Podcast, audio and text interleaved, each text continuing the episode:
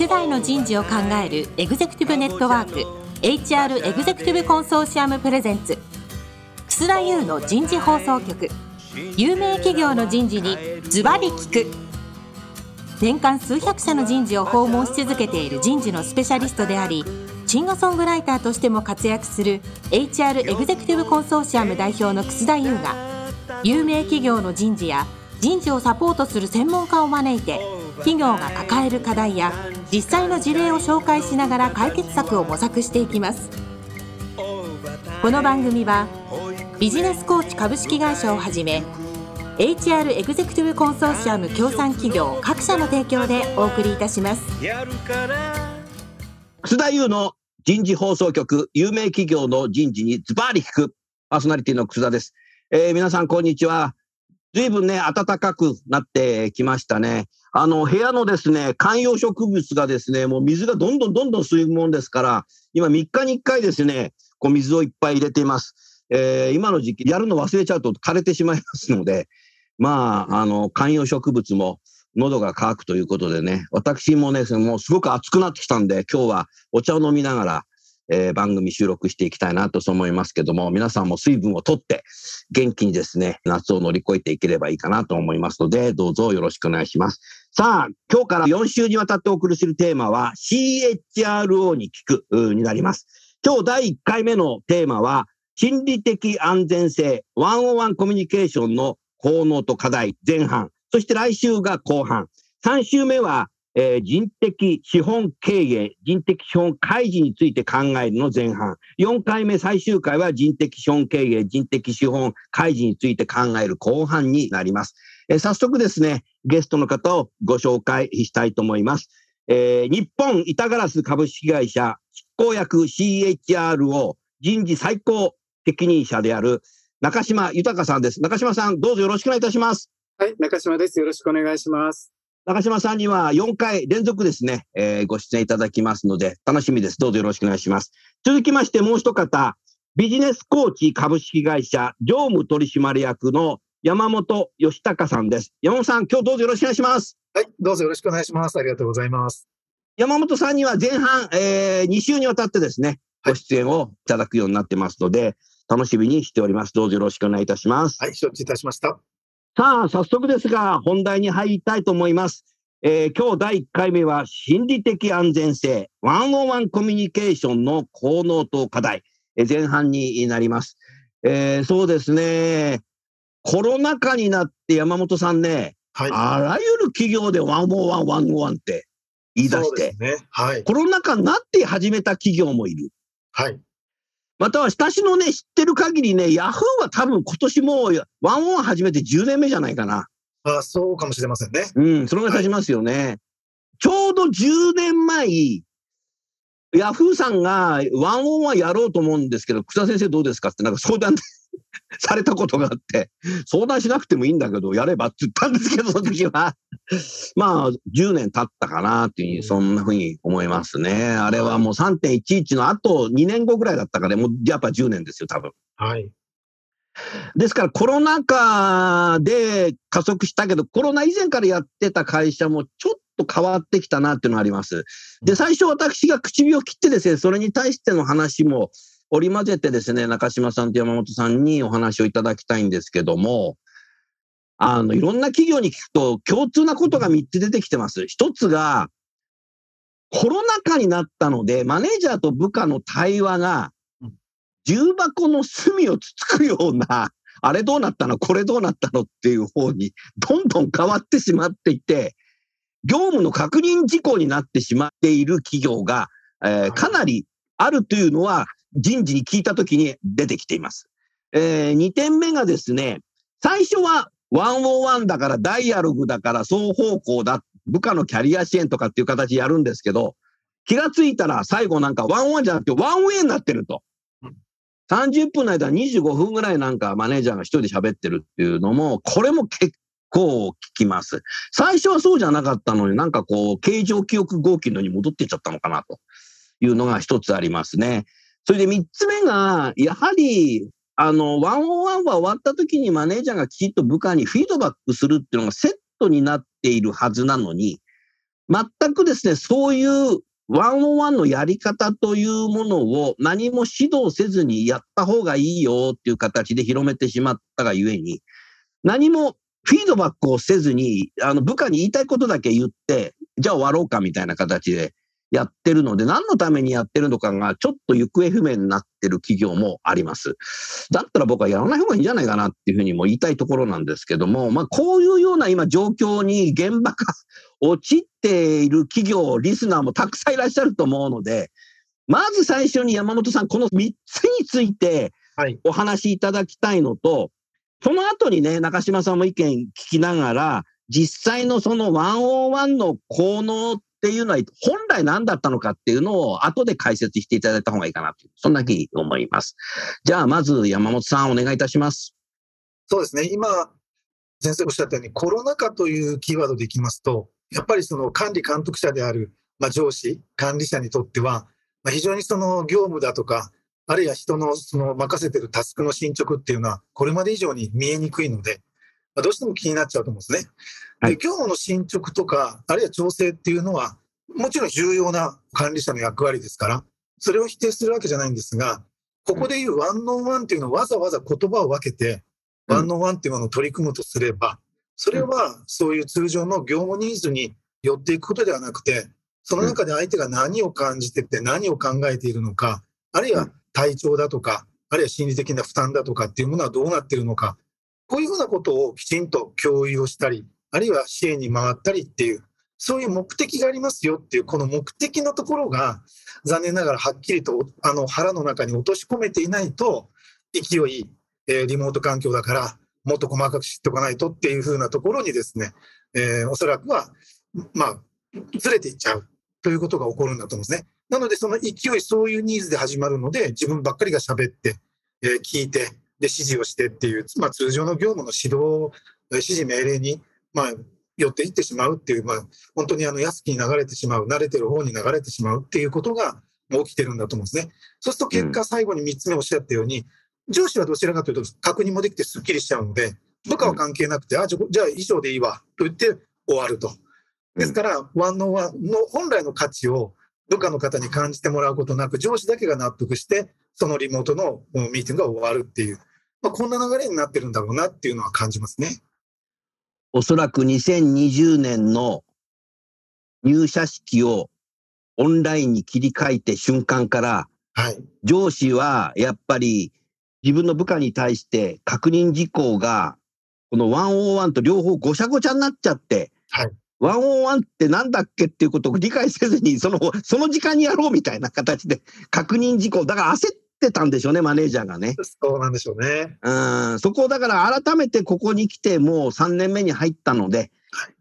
あの、分けてきちっと整理をして、101をやる時間と、業務確認の時間とは分けてやるっていうのがいいのかもしれませんね。そうですね。そのくらいはっきりと分けて取り組むっていうふうに入っていかないと、うん、あのどっちでもいいよみたいな、その中途半端なこう入れ方するとですね、やっぱり業務の方に関心が移るので、うん、えー、本来のやろうとしてたワンノーワンっていうのが姿を現しにくくなるんだと思うんですけどね。うんそうすると先ほど山本さんがおっしゃった通り、マネージャーはそれで良かったかもしれないけども、はい、部下はかなり心理的にも不安になりますよね、これ。そうですね。かなりあの1対1なのにずっと問い詰められるような空間に逆になりますから、うん、非常にあの逆に言うと圧が強い時間になるだろうと思うんですね。で、そもそもワンのワンを業務のミーティングと分けている一番の本質的な理由は、人それぞれが違うっていう多様性があって、みんな感じ方、考えが違うよね。その一人一人を生かしていかなきゃダメだよねっていう方に、本来の目的が僕はあると思ってるんですけどね。なるほど。これはだから山本さんのおっしゃってるのは、ジェンダーダイバーシティではなくて、深層心理ダイバーシティの方ですよね。そうですね。もう本当に。価値観ですよね。本質的なところですよね。なるほど。はい。確かにそれはあるかもしれないな。ありがとうございます。中島さん、今の私の課題を言ったのと、山本さんが解説してくれたことに対して、どういうふうに思われましたか？あの確かにあの、ダイアログっていう言葉が最近増えてきていて、はい、会話と対話って何が違うんだろうっていうのがやっぱりあるんじゃないかと思うんですよね。うん、まあ、そういう中で、まあ、対話は会話の中の一つなんですが、その、会話よりもですね、より深く自分の考え方、行動というのを説明していく。そのためにワンワンという手段を使われるんだというところがよく分かったなというふうに思いました。で、そのためにですね、やっぱり業務外でっていう、まあちょっとここなかなかね難しいんですけど、業務外といったときにそれ労働時間に入れるのか入れないのかみたいな話。それもでかるかもしれないね、人事的には。はい。はいまあ一応それは業務内でと、あの、いわゆる労働時間内でというふうには考えるんですけれど、その中でただその通常の業務指導とは違って、まあ、上司、部下、それぞれが自分の考えをきちんと述べ合うと、そういう場であるというところはよくわかりました。うん、質問なんですが、今日のテーマの最初には、心理的安全性という言葉がつきましたよね。はい。それで、心理的安全性の理解が、ちょっと私もうまくいってないところがあって、対話と心理的安全性というのはどうつながっていくのかなと。で、特に気になるのは、これ対話は1対1でワンのワンじゃないですか。はい。心理的安全性というのは、職場の風土、もしくはカルチャーの話ですよね。うん、なるほど。はい。うん、どうつながっていくのかなというところがもう少し伺ってみたいなというふうに思います。おお素晴らしいですね。山本さんいかがでしょうか？そうですね。あの、まさにこのあたりをみんなでこう、きちっと理解する必要があると思うんですが、あの、1対1になった時により深い話が、こう、まあ、忌憚のない話ができるか、それもいろんなタイプの部下ができるかっていうと、上司との1対1の時の方が空間としては圧が強いので、その場の方がうまくいくなんてことないですよね。ですから、集団が作っているよチームとか会社が作っている環境そのものが普段からものが言いやすい。ものを言った時に必ず誰かが受け止めてくれる。で、心理的安全性が低くなるっていうのは、誰かが何か言うと、いきなり誰かが評価に入る。お前それ違うだろうとか、お前バカなこと言ってんじゃないよとか、いうようなことが始まると、ただでさえ思っていたことをせっかく言ったけど、それを受け止めてもらえないので黙り始める。じゃあ、その延長上でワンノーワンをやったときに、ワンノーワンの時間だけうまくいくかっていうと、そういう環境にいる人たちが1対1でさらに自分の発言を自由にするかっていったら、それはもうさらに望むことが難しくなりますから、まあ、そういう意味で包括的な環境が、まずはいろんなことが、まあ、雑談も含めて、まあ、バカな話も含めて、自由にできる環境を作ってくれてますよねっていうのがあって初めて1対1なんじゃないかなっていうふうに思うんですよね。なるほど。先ほど中島さんがカルチャーっておっしゃってたので、ダイアログの中では難しいと話された、なるほどなと思いながら、山本さんの話を聞いてそうかと思ったんですけど、よくあるシーンとして、例えばこのオンラインで職場のミーティングをしたとき、何人も入ってるとしまあ6人でも8人でもいい。その時に、いわゆる伝統的なやり方だと、部長が喋って、次長が喋って、課長が喋って、マネージャーが喋って、担当者が喋って、新入社員は議事録だけ取ってるみたいなのがありがち？ありがち。はい。順番にそ、じゃなんかこう、階層別になんか意見言ってるみたいな感じがありがち。そういうことではなくて、何か言いたいときに、階層関係なく自分の意見を自分の言葉で言えるカルチャーっていうのが必要な、あっで、それがないとダイバーシティ、インクルージョンもできないだろうし、そういうのが心理的安全性っていうふうに今問われてるのかなと思ったけど、山本さんいかがでしょうか？そうですね。今まさに、あの、草先生おっしゃったのは、若い社員も含めて、よく言われるその自立型の人になってほしいですよねと。自分でもの考えて発言してっていうような積極的なこう関わりをしてほしいですね。それがなぜかみんな受け身ですよねって言われてきているのは、まさに最初に上司から意見を言い出すので、みんなが上司に対して、それは違いますって言えなくなるんですね。あ、上司がこういう意見持ってるんで、じゃあ課長もこう言った、え次長もこう言った、えどうだ、どうだ、どうだ、どうだって来た時に、いや、それ私違いますよって言えるもんなら言ってみろっていう感じですよね。なるほど。本来であれば若い人から、どう？聞くようにしていくっていうのが、まず初めの一歩なのかもしれないね。ね。新入社員がもうとんでもない、その、こう、入社したばっかりの面白いですね。まだ発言をするっていうこと自体、ウェルカムして、うん、ああ、そうか、そういうふうにまだ来たばっかりの人って新鮮なこと言ってくれるね、とか言いながらね。うん、そういうのも聞いてあげて、で、中堅どこに聞いてあげて、うん、っていうふうになって、最後にやっぱり、あの、一番のその場の、まあ、力をお持ちになってる方がコンクルージョンする上手にコンクルージョンするっていうような意識がやっぱりいるんじゃないかなと思いますよね。うん、中島さんいかがですか？はい。やはりあの、心理的安全性の捉え方、今お話伺ってて、日本ってやっぱり独特なんだなというのが、独特なんだな？独特うんと思いましたですね。うん。そもそものその状況として、その上司の方から発言していくなんていうのは、これあんまり海外で聞かない話なので、ですそういう中のですですはい。心理的安全性の議論というのは、やっぱり日本独特のなんか発達をしちゃってるよねっていうのが、会議で意見を言う順番も年功序列になってるっていうことですよね、それって。うーん。やっぱりでもこれはさ、この話すると長くなっちゃうんだけど、やっぱ学校教育なんじゃないかな。やっぱり授業中喋ると先生に怒られましたからね、私は。しかし、それ、みんなあの板書するのは得意なんで、若い人たちは議事録取るのうまいんですよね。だからついつい企業もそうなっていっちゃうんじゃないかな。うんいや、今の若い子違いますよ。今の若い子は、やっぱり学校の中で、教育の中で、発言する訓練は相当やってるんですね。あなので、失礼いたしました。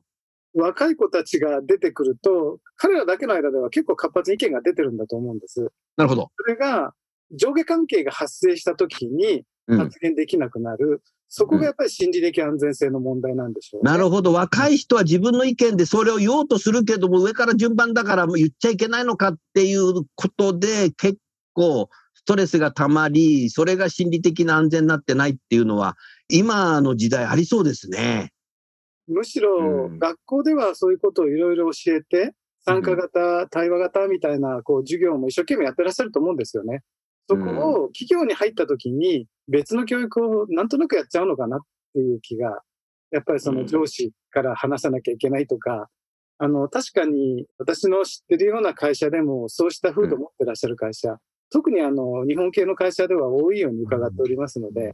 なるほど。私外資では逆にそういうことはなかったんですけれど、うん。ああ、そうですね。うん。そういうところの違いは大きいかなと思いました。それで、ちょっと山本さんにもう少しご説明いただきたいところがあって、先ほどの話の中で、心理的安全性の話で、心理的安全性があって、ワンオンワンが成り立つと、そういうご趣旨のように聞こえたんですけれど、あの、どっちが先かだとは思うんですけどね。あの、例えば上手なワンオンワンやると、その段階で、その心理的安全性を感じていただくってこともできるとは思うんですね。うんはい。できるとは思うんですけれども、やはり、その上司と部下の1対1が成立しても、例えば先輩社員がその部下の方と向き合ったときに、非常にこう高圧的に出られるみたいなことがあると、やはりそこにはあの心理的安全性がきちんと担保されるかっていうと、うんこの人とはいいんだけど、この人の前行くと怖いっていうようなことが、組織の中に起こることがあるんじゃないかなと思うんですよね。はい。なるほどやっぱり両方並行してこう担保していくってことをリーダーがやっていく必要が出るんだろうっていうふうな感じではいるんですけどね。そうするとちょっと誤解しがちなのは、ワンオンワンやってるから心理的安全性があるんだっていうのは、これは間違いですよね。あ、そうですね。そういうロジックにはならないと思います。そうですね。はい。はい。うん私の知っている企業さんの、まあこれはあの部下側のアンケートを取った時に出たんですけど、ワンオンワンの時間が来るとすっごく憂鬱になりますと。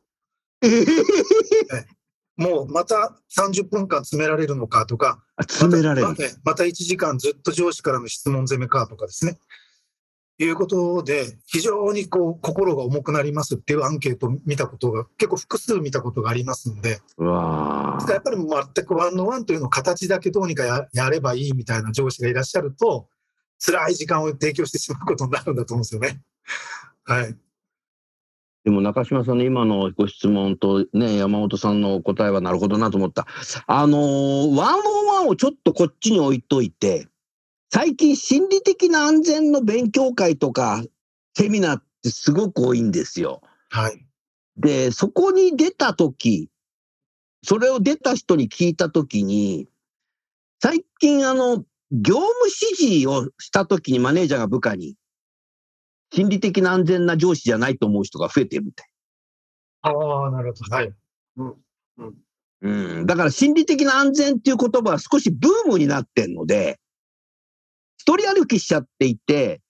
つまりなんか怒られてるわけじゃないんだけど、なんか注意されると、心理的な安全な上司じゃないなって思う人。あとは、なんか逃げようとする人。それが多分、そういう思ってる人はワンワンとかってやろうとすると、憂鬱になってくるっていうふうに言っってんじゃないかなと思って。だから、ワンオワンがいろいろこう、ブームになって一人歩きしてんのと、心理的な安全性も、なんかこう、ブームになって一人歩きしてることによって、一人一人がなんかこう、それについての考えがなんかぐしゃぐしゃになっていて、そうかもしれませんね。ちょっとなんかそれまずいことが起きてるなっていう、そんなふうに思いますね。一番最初、1999年にエドモンドソン教授が心理的安全性提唱されたときに、はい。あの多くの人はあまり相手しなかったんですよね。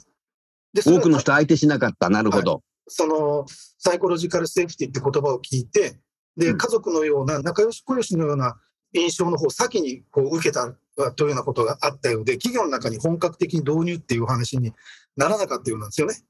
なるほど。その時は仲良し小良しで、そんな生産性が上がったり、イノベーティブな組織ってできるわけないじゃんっていうようなところがあったんですけど、これなるほど。わかるわ。なんとなくわかるな、それ。そうですね、エドモンド教授のお話を、ね、よく読んでいくと、そうではなくて、何でも思って、何でも言い合えて、でどんどんどんどんそれならこれができる、あれができるっていうような、そういうふうな議論の場が作れるっていうことが、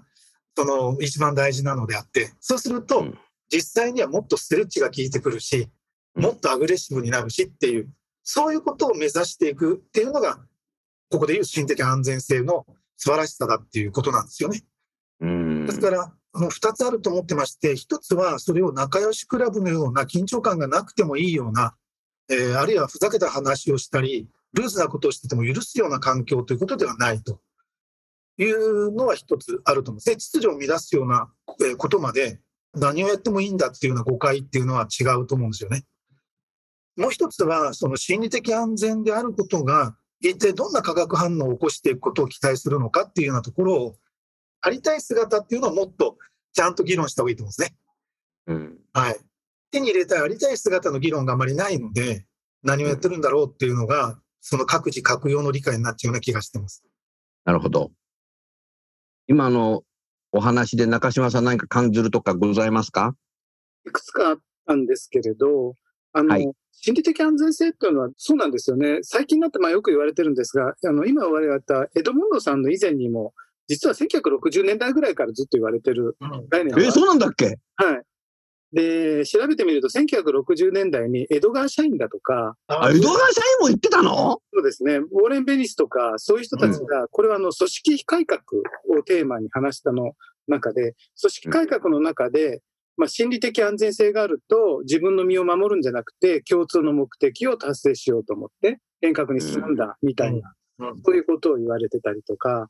90年代の頭の方には、あの、ウィリアム・カーンという人が、その心理的安全性があると、その従業員のエンゲージメントを高めるんだ、なんていう研究も、実は出てるんですね。そこら辺を踏まえて、実はエドモンドさんは、その先ほど言われた、そういう話を持ってこられて、で、エドモンドさんもそこをいろいろこう、なんだろう、ブラッシュアップをだんだんされてきて、はい。この心理的安全性のコンセプトを2つに分けてらっしゃるみたいなんですよ。うんうんなるほど。二つの、一つは思いやり。どちらかと思いやりが非常にあの重要視されてるんですけれど、うんしかし本来の意味の心理的安全性はですね、そこに挑戦するとか挑むっていうベクトルを、え、そうなんだ。はい。で、社員とか同僚とか、これ上司にも含めてですね、その思いやりを示しつつ、同時に次の高い、より高い目標に挑戦しなさいというふうにしていくことで、初めて心理的安全性というものが、まあ、成功すると言った方がいいんでしょうかね。なるほどな。そうすると、Google のやっている101と OKR は、OKR がその挑戦のところに行くのかもしれないですそうでね。すね。挑戦というところをするために OKR というのは非常に大事なところで、うんなるほど。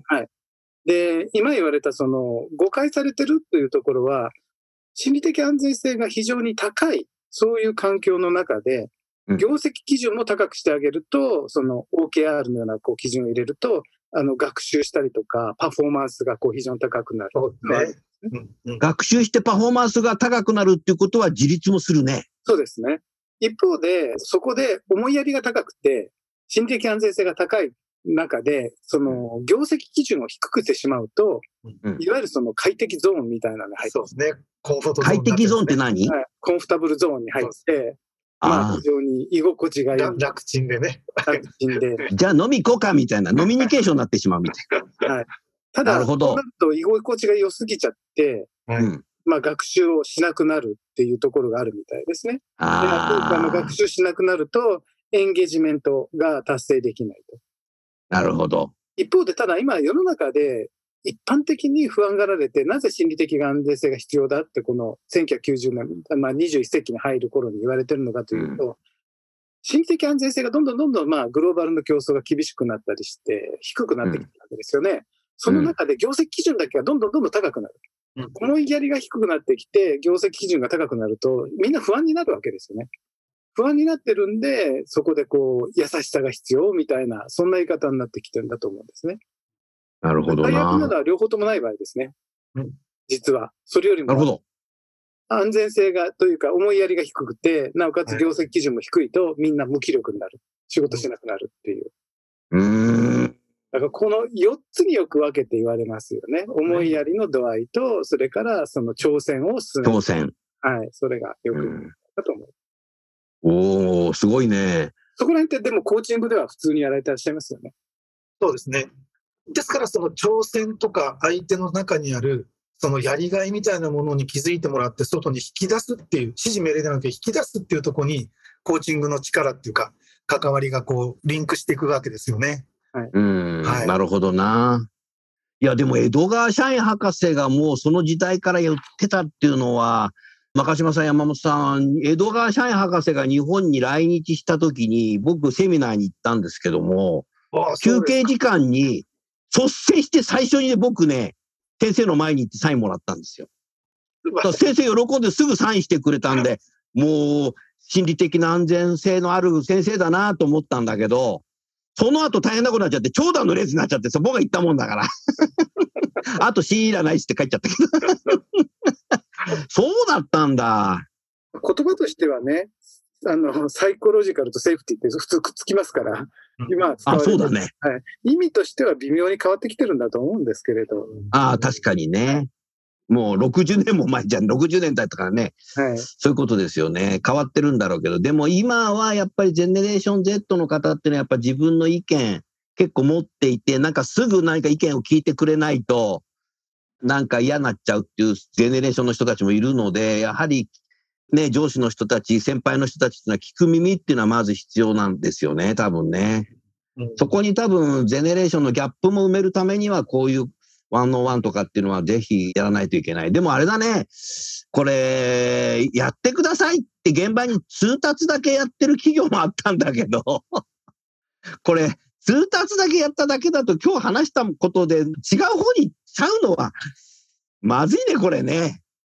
そうでしょうね。通達だけでいい時間作れるんだったら、こんな簡単なことないんですけど。うんなんかね、あの、ブームになってるからやった方がいいんだぞっていう現場感がまだあるんですよ。ええうん、これはね、ブームじゃないんだよね、きっとね。きっとっていうか。うん、なるほどな。ありがとうございます。それではですね、今日はこのぐらいにして、来週はこの続きでですね、本来のその、 one on one コミュニケーションの効能から入って、どんな形で development をしていけば、その質問の仕方とか、フィードバックの仕方とか、終わるタイミングとか。で僕最近思うんですけど、このオンラインのミーティング、最後がなんかハッピーエンドになってないと、なんか消えた後すごい孤独感感じることってあるじゃないですか。はい。ありますよね。あるでしょうね。会議室だと会議室で二人で話した後に、ええ廊下歩きながら、はい。二人でトイレ行ったりとか、二人そうで職場戻るとき雑談しながら戻るから、なんかハッピーエンドになってんだけど、結構デジタルってさ、パーンって突き放された感じするので、ええ変な風に終わると余韻があってさ、その後夕食のと通らなかったりすることってなんかありがちなので、ここも含めて何かちょっと次回、来週はお話を聞きたいなって、そんなふうに思います。えー最後にゲストの方をご紹介して番組を終わりましょう。日本板ガラスの中島さん、えービジネスコーチの山本さんでした。お二人どうもありがとうございました。ありがとうございました